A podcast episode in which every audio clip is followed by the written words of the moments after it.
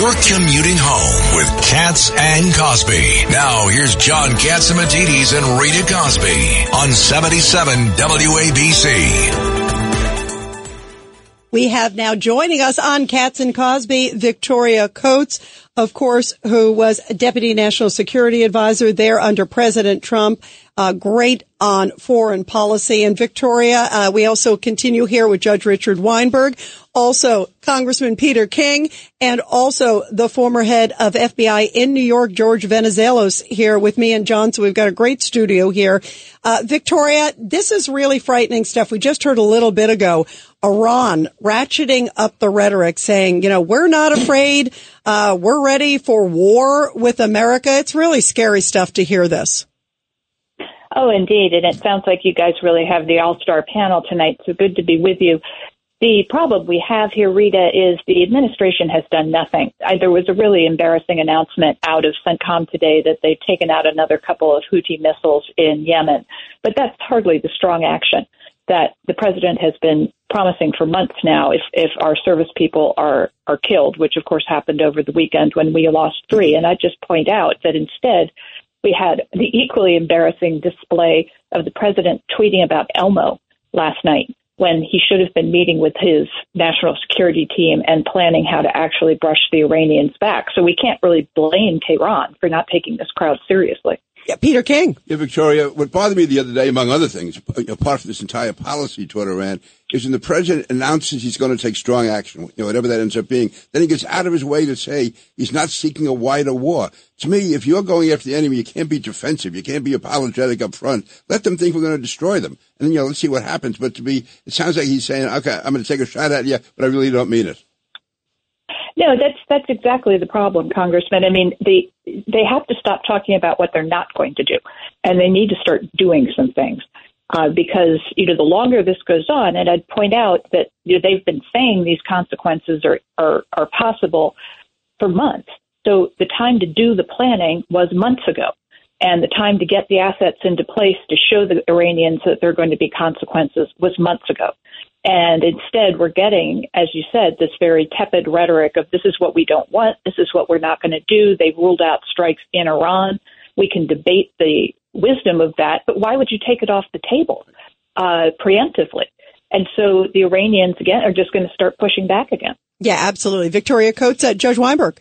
Welcome back, Victoria. Good to talk to you again. I was at a lunch today with a former general of uh, the IDF, Amir Avivi, and he said that he would hope there'll be a coalition to go against Iran. And I asked him the question, well, if you don't get that coalition because you have weak leadership coming from the Biden administration, is Israel prepared to go after Iran directly? And his answer was Israel will do what's absolutely necessary to protect against them getting nuclear weapons and to destabilizing the Middle East. What are your thoughts on that? Well, General Avivi is a friend and, and, a great spokesman for the IDF and for Israel, and it's good to have him in the United States right now conveying this strong message. Unfortunately, what we're seeing, particularly today, are some really disturbing uh, signals out of the administration vis-a-vis their support for Israel, uh, and I think. You know, certainly Israel will, will have to do what it has to do, but any strike on Iran would be so much more powerful if it were Israel and the United States together. But today, the administration uh, leaked to their favorite reporter, Barak Ravid. Nothing against Barak. Uh, he just takes mm. the, what they feed him, but they leaked that they are considering preemptively recognizing a Palestinian wow. state. I saw today. that. I, you know, but you now, know what? When I saw that, it's like you're at this moment. You're, you're right. Rewarding the terrorists. You're rewarding the terrorists, and you're undermining your ally, Victoria. That is shameful. Yeah, I mean, and undermining decades of established U.S. policy that the resolution to the conflict between Israel and the Palestinians will be when there is a negotiated settlement agreed to by both parties, not imposed by the United States. And this was considered during the Obama administration, but under Obama, it was even considered to be too extreme. Now, apparently, Blinken's thinking is the settlement can't be the end of the negotiating process. Maybe it needs to be the beginning of the negotiating process. But I think he is critically misreading the mood in Israel. There is no appetite for this. You, you know what? You know what though? Did you hear what Blinken said yesterday? Uh, to he made what I thought was was a very honest comment and a powerful comment. He says that this is the most dangerous time in the Middle East. He said since 1973. Some people contend it's it's sort of 1938, but he is conceding that it's been 50 years plus that we are in this precipice right now. And then they're going to say we're going to give you, uh, you know, okay, everybody, just go back to where you were. Uh, in Does other that words, mean the tunnels? Does that mean the missiles? Does that mean all the munitions? Does that mean the hostage taking? That's the state they're going to recognize? Exactly. That that's the point. Let's just go back. Don't let's forgive everything. Let's just move on and, and don't eradicate Hamas. Also in the process, that is that is so troubling.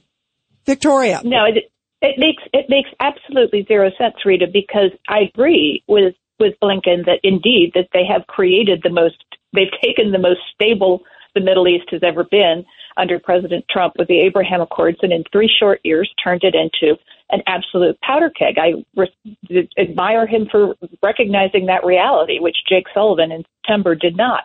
But his solution appears to be to light a match and throw it onto the onto the powder keg, and which is exactly what would happen if if the United States took this unprecedented and really egregious step to undermine a critical ally that needs us like never before right now.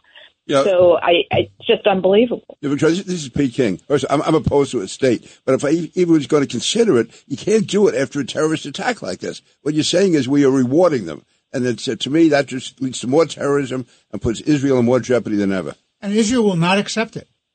Israel will not accept it. Why And- should they and accept they it? They should not. They will not accept it. And all you're, you're forcing Israel to do is you don't want an escalation. You're putting Israel's wall back to the wall. They're going to fight back. They're not going to take it. Don't they understand they're escalating this? Victoria. No, no, I don't think they do. And Israel can't accept it right now. And the other piece of this puzzle is the funding that we've been pouring into Gaza since October 7th, since they attacked Americans and Israelis indiscriminately, while they are still holding uh, Americans hostage. Apparently, we had at on October 1st 121.3 million appropriated for support for UNRWA.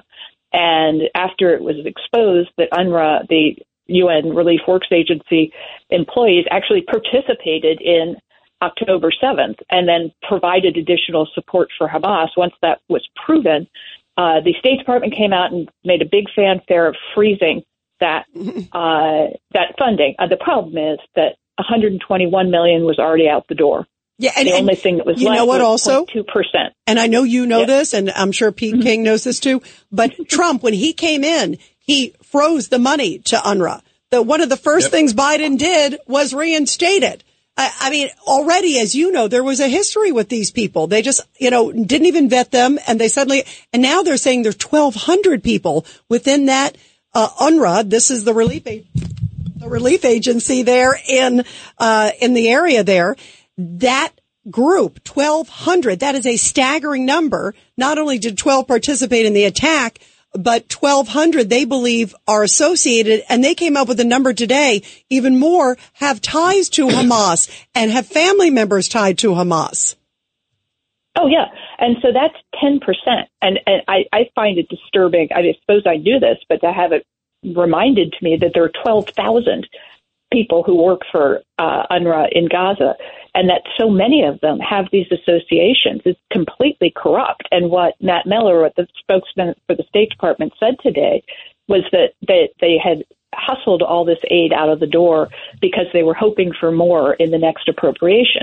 Well, that's a bald-faced lie. They hustled it out the door because they probably knew from the Israelis that this was coming and they were going to need to take that action. Yeah. And the most important thing for them was not to keep the money out of the hands of the terrorists. It was to keep the money flowing to Air- UNRWA. Ugh, shameful. Absolutely. You, you wonder, like, what policies are they doing that really are helpful to America? It's so counterproductive. Victoria Coates, thank you very much for being Thank with you. us. Thank you, Victoria. Of course. Thank you all.